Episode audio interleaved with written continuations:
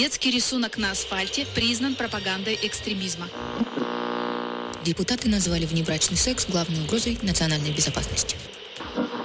Эксперт назвал просмотр Первого канала лучшей профилактикой экстремизма. Лучше послушаю неправильных экспертов. Слушайте подкаст и погружайтесь в мир насилия, тотального контроля и пропаганды вместе с неправильными экспертами. Всем привет! Впереди сентябрь, а это значит, что мы с вами входим в новый путь, не астральный, но образовательный год, и пока большинство счастливых родителей подбирают белые рубашки, ортопедические ранцы и копят деньги на фонд класса, мы, неправильные эксперты, решили обсудить острое и актуальное, но что можно проносить с собой в школу. А это безопасность нас и ваших детей в образовательной среде. С чем мы рискуем столкнуться в новом учебном году и как на это реагировать сегодня, рассказывать сегодня буду я, социальный психолог и отец Супт, Лоптом, Михаил Вершинин, специалист в области профилактики экстремизма среди учителей и чиновников, социолог и совсем неопытный отец Сергей Бредиин. Зовите меня святым отцом. Всем привет. И гуру Центра по исследованиям и практикам в сфере профилактики всего плохого в сфере образования молодежи, а также мать дракона и будущая первоклассница Елизавета Щетинина. Всем привет. А мантра сегодня не поем, образование у нас светское, а перед тем, как начать подкаст, давайте послушаем дисклеймер для товарища майора. Дисклеймер. Все материалы для данного подкаста взяты из открытых источников и рассказов завучей. Мнение ведущих носит субъективный и личный характер, без цели оскорбления или нанесения вреда деловой репутации, образованию и вашей вере. Некоторые высказывания могут вас расстроить или не соответствовать вашей религиозной картине мира. Во время выпуска обсуждаются запрещенное террористическое движение, скулшутинг и другие деструктивные практики.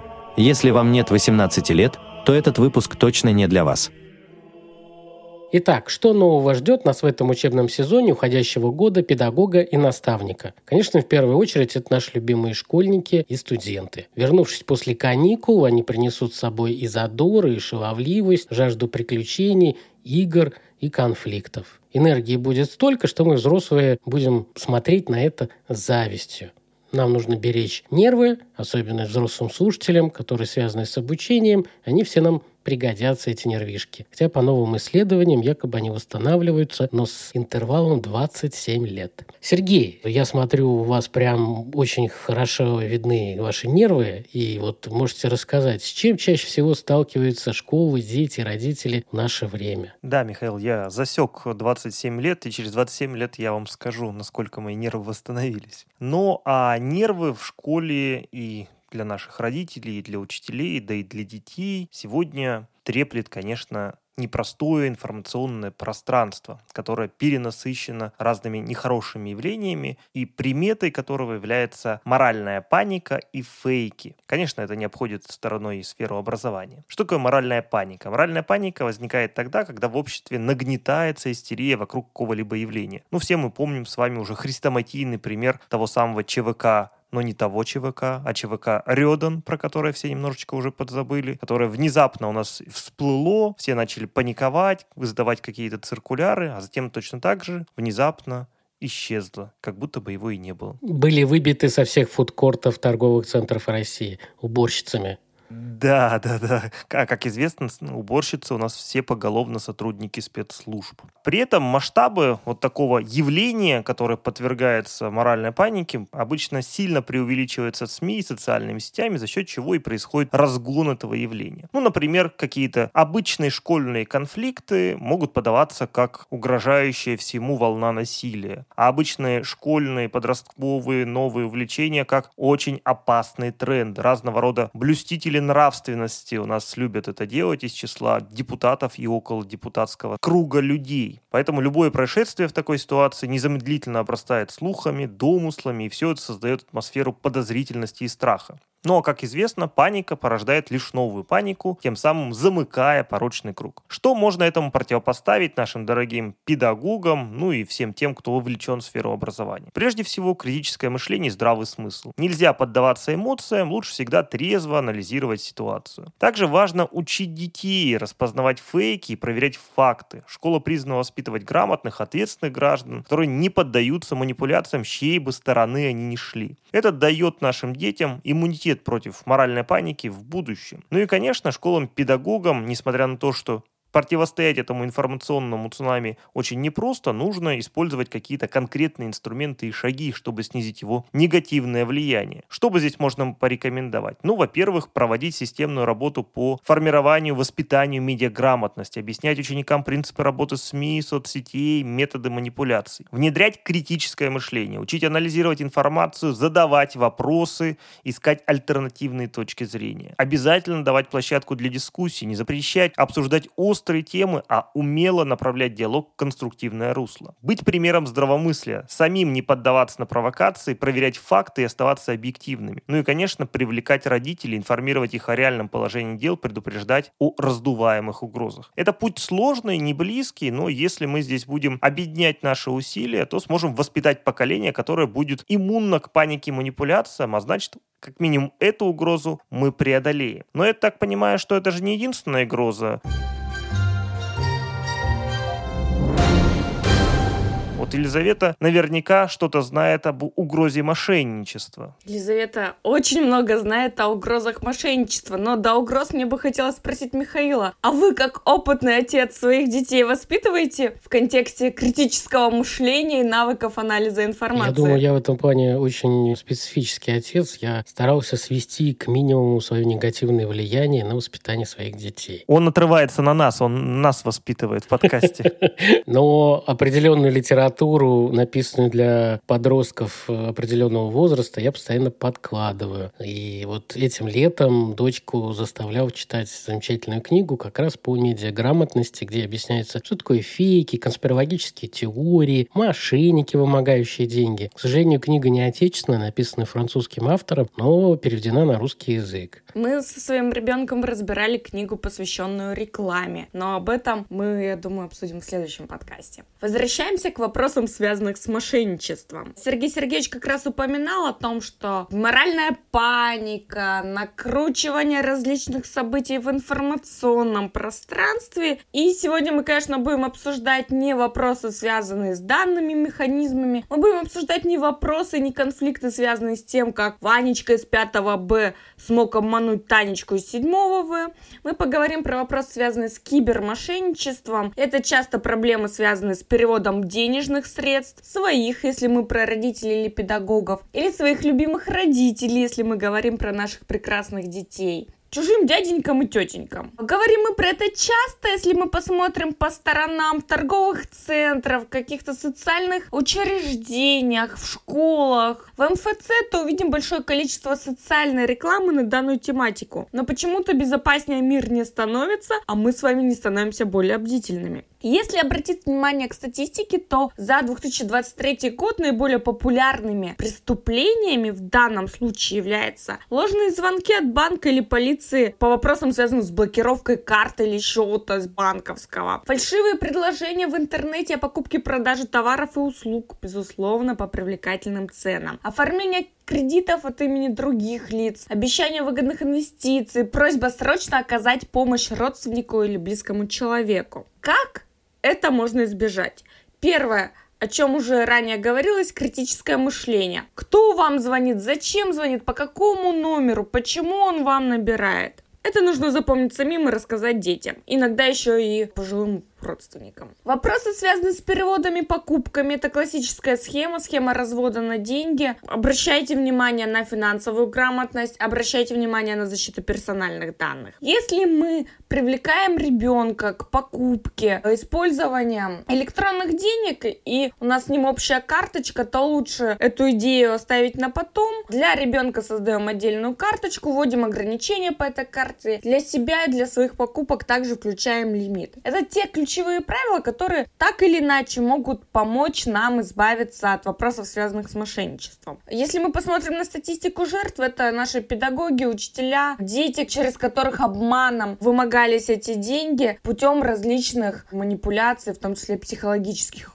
Если мы поговорим о данной проблеме, о проблеме, связанной с мошенничеством, с кибермошенничеством, в вопросах, связанных с обманом, то важно обратить внимание, что в этом году участились случаи, связанные с вовлечением в различные диверсионные преступления путем телефонного мошенничества. И здесь очень важно нам, как взрослым, педагогам, родителям, еще раз проговорить с нашими милыми детьми, с особенности с подростками, что суперменов не существует в общем-то, как и русалок, что спецслужбы не будут по телефону предлагать вам спасти родину путем звонков или переписок, что не нужно ходить на железнодорожные пути, чтобы выполнить суперсекретное задание. Не нужно вестись на шантаж и в случае получения той или иной информации о злодеянии наш ребенок наш ученик, наш подросток, наш знакомый подросток обязан сообщить данную информацию полиции. А если ребенок не знает, куда обращаться, то лучше всего взрослому человеку, которому он доверяет, то есть нам с вами.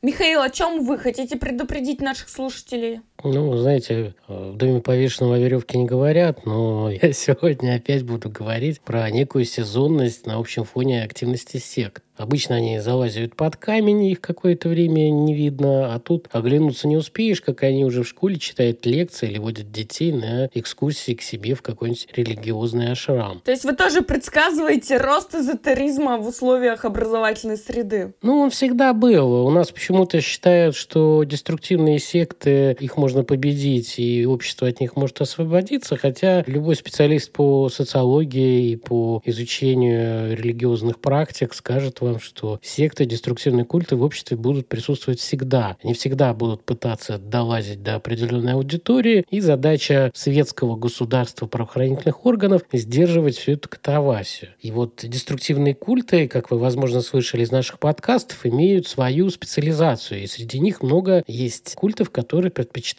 работать именно с молодежью. Есть в том числе, которые любят работать и со школами. Это удобно и очень практично для них, потому что через детей можно захватывать и родителей, там разные механики. И хотя школа призвана быть оплотом здравомыслия, порой именно там происходит знакомство чувствительных подростков с разными пророками, их представителями, и уже бывает, что и в среде одноклассников появляются дети из необычных семей. Конечно, при определенных условиях взрослому человеку с холодной головой, критическим мышлением и портбилетом, или что там сейчас у нас защищено, защищает людей, достаточно легко распознать уже учителя по горящим глазам и сладким речам. Но юношеский максимализм, жажда чудес и необычного порой приводит прямиком в объятия вот этих сектантов. Задача учителей не только дать знания, но и научить критически относиться к любым новомодным веяниям привить иммунитет к псевдодуховности и манипуляциям, показать, что подлинная мудрость требует не слепой веры, а размышления и опыта. И в этом плане, как бы мне было неприятно это поговорить, уроки, которые связаны с рассказом о разных видах э, религиозных практик традиционных религий в нашей стране, они заполняют определенную пустоту в головах у подростков, рассказывая им, что такое религия вообще и что есть традиционные религии как минимум. И, конечно, вот с различными запретами тут не обойтись. Гораздо действеннее воспитывать самостоятельность мышления и какую-то силу духа, способность противостоять любым сомнительным влияниям, ну или уметь говорить «нет» не только своим родителям и друзьям, но в том числе вот этим приятным представителям деструктивных культов. Возможно, школа сможет уберечь своих питомцев даже от самых изощренных сектантских уловок, хотя, к сожалению, когда сектанты попадают в школу, обычно их приводит за руку представитель администрации школы, введенный в заблуждение поведение или сам попавший под влияние этой секты. Ну, это происходит, и часто все эти сектантские организации, они мимикрируют под различные НКО, общественные фонды, исторические всякие кружки реконструкции, спортивные секции. И понять сразу, что вот это ребята неправильные, дети точно не смогут, да и взрослые не всегда смогут. И с другой стороны, мы, конечно, должны понимать, что учителей на это вот не хватает времени, компетенции, мотивации, и мы не раз уже говорили в других выпусках нашего подкаста, что школа перестает быть местом социализации ребенка или вот этой социализации развития носит теперь ограниченный характер. И, конечно, родителям тоже нужно иногда замедляться в спешке работа, школа, дом, работа и критически смотреть на жизнедеятельность ребенка и его интересы.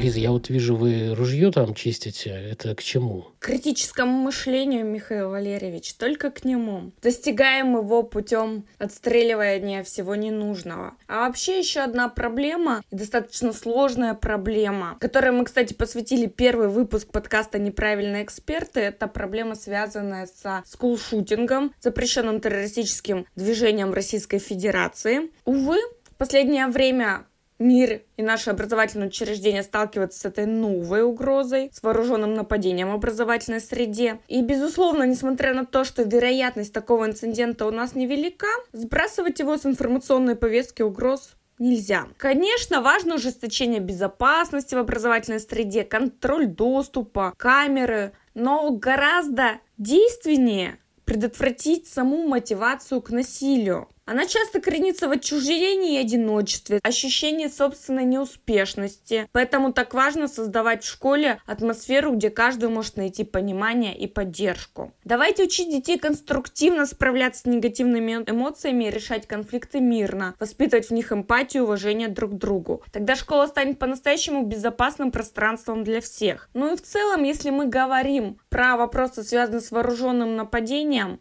то неоднократно поднималось уже и в наших подкастах, и в каких-то материалах лекционного толка, в моих, в том числе, выступлениях. Это вопросы, связанные с тем, что мы можем сделать, чтобы предотвратить данные преступления первую очередь это знать предпосылки к совершению того или иного преступления. Второе – научить наших детей алгоритму безопасного поведения. И третье – научить наших детей обращаться в случае выявления той или иной угрозы. Наша задача – создание психологически безопасной образовательной среды. И мы должны работать в данном направлении. Но и здесь очень важно обращать внимание, если мы говорим про скулшутинг, то одна из причин, связанная с данными преступлениями, по мнению многих исследований, это вопрос, связанный с травлей и буллингом. Михаил, что вы можете сказать по поводу этого? Я сейчас просто посмотрел прослушивание первого выпуска про сколшутинг. Действительно, очень популярная, к сожалению, тема, и не хватает, возможно, ее освещения. Почему я про это говорю? Потому что сколшутинг на пустом месте не возникает. И часто одной из причин, которые приводят к массовым стрельбам в школах, являются различные случаи травли. К сожалению, проблема буллинга, она будет оставаться актуальной для большинства наших школ. Пора прекращать к этому относиться как к экзотическому явлению, которое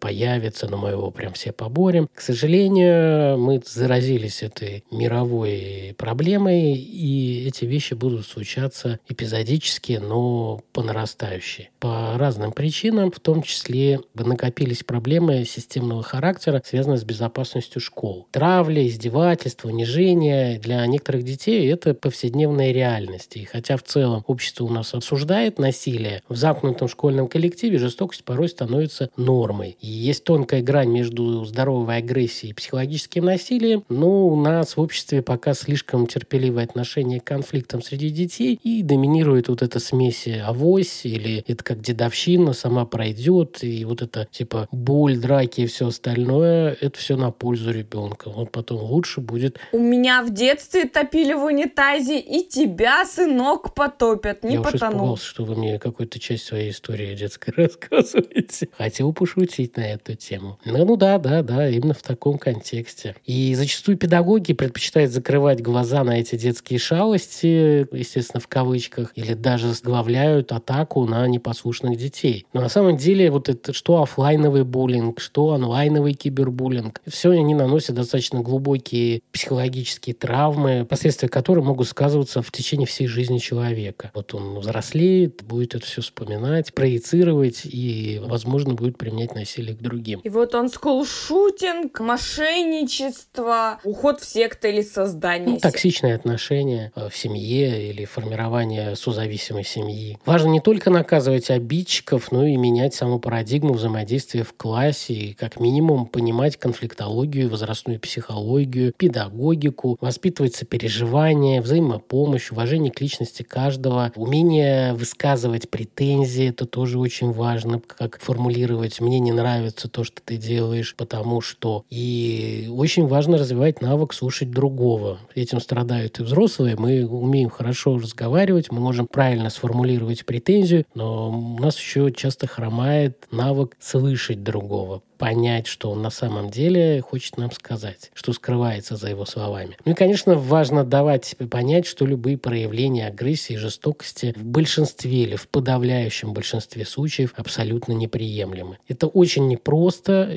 но решаемо. Есть методологии, хорошие практики, которые требуют времени и усилий по их внедрению, но у них есть хорошие результаты. Если вам интересно, послушайте наш выпуск подкаста «Неправильные эксперты. Профилактика буллинга и кибербуллинга в России» поможет. Мы там чуть-чуть обсуждали методологии, которые применяются в мире. Не забывайте, что ответственность за исправление ситуации лежит в первую очередь на взрослых. Ведь если мы научим детей любви, добру и управляемым конфликтам сейчас, то сможем защитить общество от роста буллинга в будущем. Конфликты будут, они будут усложняться, нарастать, они будут входить в интернет или что-то еще, но именно взрослые и не учителя все-таки, а родители на первом месте должны должны защищать детей или, ну, это всегда дилемма, должны ли мы прятать детей или мы должны их учить жить в этом мире и самим определять, ну, насколько эта угроза для них важна. И приучать их спрашивать, если они не понимают, ну, об этой угрозе и не боятся этого делать, спросить у родителей. Статистика социологии, к сожалению, часто показывает, что дети боятся спрашивать и пытаются решать эту проблему в одиночестве. Возможно, потому что родители сами пока еще не умеют жить в этом мире, и справляться с данными проблемами. они даже не обращают на них внимания, потому что вот эта жизнь, работа, дом, работа, она, конечно, бац, и 40 лет прошли. Вы только что описали нашу жизнь. Она не только ваша. Это какая-то личная боль, Михаил, то, что вы сейчас проговорили. Нет, нет, нет. Я стараюсь тормозить, но у меня были моменты в жизни, которые проскочили очень быстро, и я жалею. Знаете, есть такой классный фильм, для взрослого может быть интересен. Он считается комедией, но мне кажется, это нифига не комедия, пульт, где у героя есть э, пульт, где он может проматывать неприятные какие-то события в своей жизни. Он так этим увлекается, что пропускает всю свою жизнь. Вот эта жизнь э, в автоматизме работа, дом, работа чем-то напоминает этот фильм. И к чему Елизавета все это приводит? Что макает в унитаз, как макали в детстве. На крайний случай я скажу, что меня в унитаз не макали, и до 40-летия мне остается не так уж и много. И переходим к еще одной проблеме. Проблеме, связанной с буллингом, проблемы, связанные с непониманием взрослых, проблема, связанная с непониманием учителей, проблема, связанная с тем, что порой, находясь в траектории работа, дом, работа, дом, работа, дом, мы упускаем важное. К сожалению, проблема подростковых суицидов у нас не теряет актуальности. Это вопрос, связанный с симптомами депрессии, неуверенности в себе, замкнутости. Зачастую эти проблемы остаются незамеченными в образовательной среде. Родители также ссылаются на сложный возраст, гормональные перестройки организма. А ведь зачастую за внешней странностью может скрываться невыносимая душевная боль, ощущение одиночества, ощущение непонимания. Мы прекрасно понимаем, что учителя не психологи, они не могут в полной мере выявить риски суицидального поведения, но мы можем быть заботливыми взрослыми, которые в сложный момент могут поддержать наших детей. Мы можем быть заботливыми родителями, которые в случае той или иной угрозы могут обратить внимание, поговорить с ребенком, а в случае необходимости не побояться обратиться к специалисту. Мы неоднократно в своих подкастах говорили о данной проблеме. Мы неоднократно давали контакты горячих линий бесплатной психологической помощи. Не ходите в различные эзотерические организации, не закрывайте глаза, видя порезы на руках подростков. Это очень важно, это очень нужно. Обращая внимание на ребенка, мы можем спасти ему жизнь. Мы обязаны спасти ему жизнь.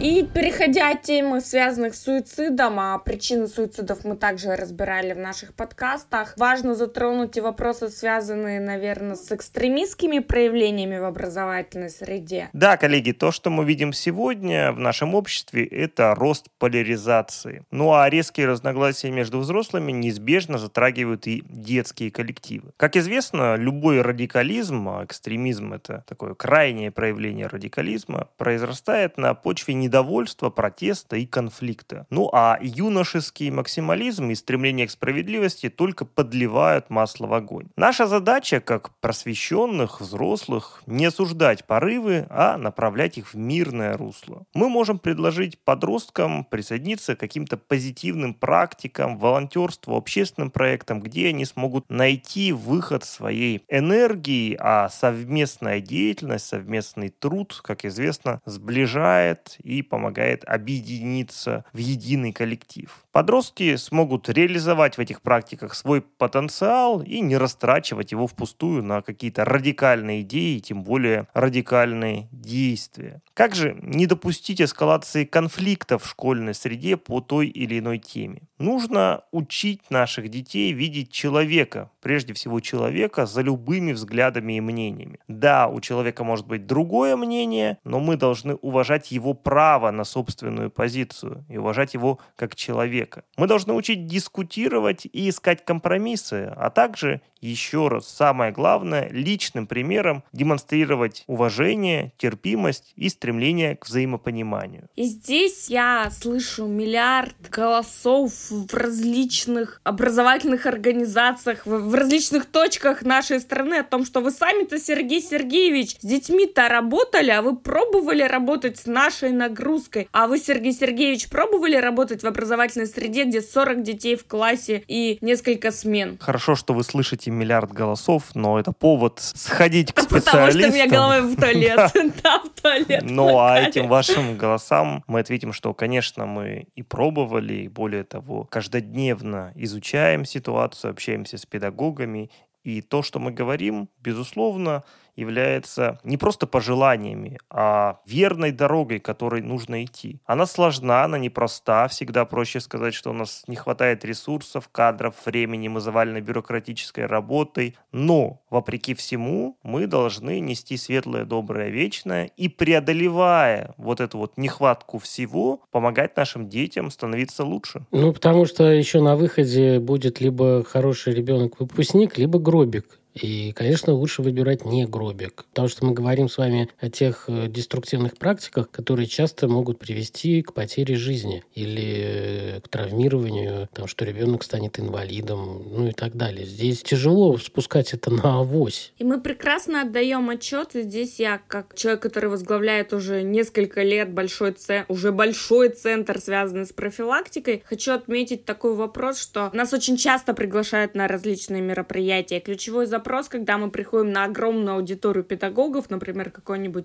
педсовет. Это запрос, связанный с тем, что расскажите, пожалуйста, какие угрозы есть, что нам с этим делать, как нам выстраивать работу, у вас 10 минут. А потом у нас там свои какие-то вопросы. Вот в первую очередь любая профилактика, любое образование наше с вами зависит от качества той информации, которую нам дают, и возможность погружения наших коллег, нас с вами в это пространство. Это первое. Второе, это вопросы, связанные с выгоранием. Да, педагоги выгорают, да, специалисты выгорают. Мы с вами выгораем, просто горим. Об этом в параллельном подкасте есть целый выпуск у Михаила Валерьевича, но вопрос же в том, как сохраниться самим, это важно. И вопрос, а насколько мы понимаем, какие риски есть. Сейчас мы выстраиваем свою систему, связанную с профилактикой, когда мы алгоритмами отрабатываем те или иные случаи конкретных каких-то кейсов, вопросах, связанных с различными угрозами. И мы понимаем, что эти угрозы постоянно бывают. И мы пугаемся от того, что наши коллеги закрывают глаза и говорят, что нам так проще, комфортнее, и мы не готовы работать. Но мы очень благодарны тем, кто готов. Мы готовы всегда. И в контексте неправильных экспертов, и в контексте, может быть, каких-то частных диалогов идти навстречу и помогать методически, выезжать, разбирать эти ситуации. Но, к сожалению, не всегда пока педагогические педагогическая общественность у нас готова выстраивать эту работу. И другая проблема, это, конечно, родительская общественность. Родители, будьте внимательны к своим детям. Любите их и анализируйте те риски, на которые они могут попасться. И э, как раз я хотел напомнить нашим коллегам, кто нас э, постоянно слушает, у нас есть классный выпуск «Конфликты в школе. Родителей против учителей». Послушайте, там как раз есть вот эта проблематика взаимодействия родителей и учителей, которая также негативно влияет на профилактику деструктивных практик в образовательной среде. Но мы работаем в этом направлении и верим, что в ближайшее время мы сможем выстроить систему профилактики. Наши дети будут в безопасности, все будет хорошо. А пока мы работаем в этом направлении, есть ключевые выводы, связанные с нашим сегодняшним выпуском. В первую очередь, если вам кажется, что вы столкнулись с той или иной угрозой, не паникуйте. Отставить любую панику. Сохраняем здравый смысл, не скидываем потоки информации в общие чаты, будь мы родители или педагоги. Здраво оцениваем ту или иную ситуацию. Сохраняем критическое мышление и бдительность. Это очень важно для безопасности как себя, так и наших детей, родителей, близких, учеников и коллег. Доверяем нашим детям, обсуждаем проблемы. Если мы замалчиваем проблемы, это не выход. Учимся слушать и слышать наших детей. Безусловно, мы взрослые, на нас ответственность, но услышать ребенка – это наша задача. Знать ключевые угрозы, обсуждать эти угрозы, снова не паниковать. Знать контакты служб экстренного реагирования, знать контакты специалистов. Зачастую в каждом регионе и городе есть специалисты, готовые оказать бесплатную консультацию. Не забываем про возможность получения бесплатной консультации через интернет. В крайнем случае, если мы понимаем, что паникуем и не можем разобраться в ситуации, обращаемся к специалисту для себя. И безусловно, слушаем подкаст «Неправильные эксперты». И распространяем, делимся им. И тогда вы очистите свою карму и сделаете образовательное пространство безопаснее. Михаил, что вы советуете почитать? Сегодня у нас две подборки, не художественная литература и художественная. Начнем с нехудожественной. Книга психолога Кэтрин Сандерсон «Громкое молчание хороших людей. Буллинг, троллинг, харасмент и другие поводы остаться в стороне» отлично описывает, почему, как формируются различные установки, связанные с пассивным поведением при совершении каких-то агрессивных, токсичных и психологически деструктивных действий. Фрэнсис Дженнет и Эми Нат написали хорошую книгу «Мозг подростка подростка спасительные рекомендации нейробиолога для родителей тинейджеров. Эта книга, основанная на исследованиях мозга подростков, помогает понять, какие факторы влияют на их поведение, решения и рискованное поведение. В данном контексте речь идет о пертуберате. Джулия Литкот Хеймс написала книгу «Отпустите их. Как подготовить детей к взрослой жизни». Это книга про то, как родители и школа мешают детям стать взрослыми и мыслить критически. Здесь в том числе обсуждаются вопросы гиперопеки. Международный консультант по образованию Нина Джексон выпустила книгу «Классный учитель. Как работать с трудными учениками, сложными родителями, получать удовольствие от профессии». Там она затрагивает совершенно разные темы. За что можно ругать детей, что нельзя их ругать за плохой почерк, что делать, если в классе много интровертов, как быть с дислексией, аутоагрессией, ну и так далее. Достаточно интересная книга. Книга психолога Альфи Кона «Наказание награды и что не так со школьными оценками, системами мотивации, похвалой и прочими взятками». Отличная книга книга, которая объясняет, как меняется поведение под влиянием различных мотиваторов и в том числе, как влияет под не совсем полезной практикой награждения оценками просто за то, что ты участвовал в чем-то. Или вот это победила дружба. Из художественной литературы обратите внимание на книгу, мы уже про нее несколько раз говорили, Джоди Пикаут «19 минут». Это роман, который исследует драматические последствия стрельбы в школе и фокусируется на проблемах буллинга, давления со стороны одноклассников и психологических аспектах. Книга Аллы Граца «Беженец», она не связана непосредственно со школьной средой. Она рассказывает историю трех подростков, бежавших от разных видов насилия и гонений, и она достаточно интересно преподносит темы экстремизма и преследования людей за их взгляды. Книга Джей Эшера «13 причин почему», книга, которая затрагивает темы суицида, депрессии, психологических трудностей подростка, а также влияние их действий на окружающих. Как сказал известный педагог Януш Корчик, дети – это не сосуды, которые необходимо наполнить, а факелы, которые надо зажечь. Наполнять знаниями ум проще, чем зажечь сердце и душу, но именно в этом подлинная цель образования. Ребенок приходит в школу не просто учить предметы, он ищет смысл, отношения, атмосферу, творчество и созидание. А учеба – это лишь повод для встречи с этой глубинной потребностью детской души. Поэтому главный вызов для педагога – пересмотреть сам свой подход к детям центре должна быть не программа, а ребенок, его интересы, таланты и личность. Тогда и проблемы отступят, уступив место увлеченности и вдохновению. Давайте сделаем школу местом радостной встречи через творчество, дружбу, открытие мира, и тогда никакие вызовы и угрозы нам не будут страшны. Ведь страхи исчезают в свете подлинной заинтересованности. Удачного учебного года, друзья, и слушайте наш подкаст. А через 27 лет, возможно, у вас установятся нервы. Но это не точно. Пока-пока. Пока-пока. Пока-пока.